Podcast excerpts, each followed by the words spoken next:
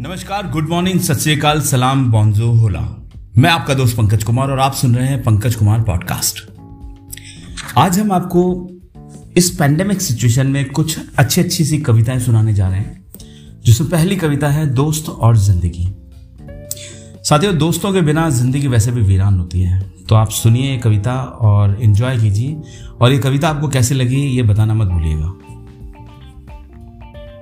दोस्तों के बिना ज़िंदगी वीरान होती है। अकेले हर राह सुनसान होती है। सच्चे दोस्त का होना ज़रूरी है, क्योंकि प्यार से हर मुश्किल आसान होती है। प्यार बिना ज़िंदगी है अधूरी। प्यार बिना ज़िंदगी है अधूरी। अकेले ना होगी, डगर ये बुरी। ज़िंदगी का सफ़र करना है आसान तो दोस्ती करनी है ज़रूरी। प्यारा सा कोई दोस्त मिले तो ज़िंदगी सवर जाएगी। प्यारा सा कोई दोस्त मिले तो ज़िंदगी संवर जाएगी, दुश्मनी को छोड़ दोस्त बना ले, ज़िंदगी की नाव चल जाएगी। एक सच्चा दोस्त वही है, एक सच्चा दोस्त वही है जो हम कदम हो आपका, हर पल में वो साथ निभाए, जैसे कांटों में गुलाब का।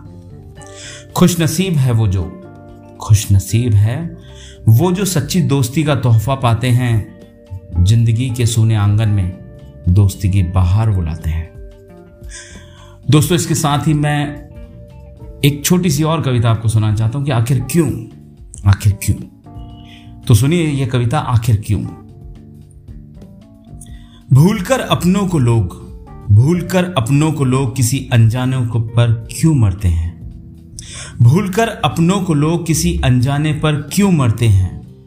लेकर उल्फतें और गम खुशी को क्यों तरसते हैं? भूलकर अपने घर का पता किसी और की गलियों से क्यों गुजरते हैं? छोड़कर क्यों भरी महफिलें तन्हाई को अपनाते हैं? जीती हुई जीती हुई छोड़कर बाजी क्यों हारते चले जाते हैं? समझ नहीं पाया हूँ अब तक जहाँ को। जानकर सब कुछ भी लोग क्यों मोहब्बत करते हैं? क्यों मोहब्बत करते हैं?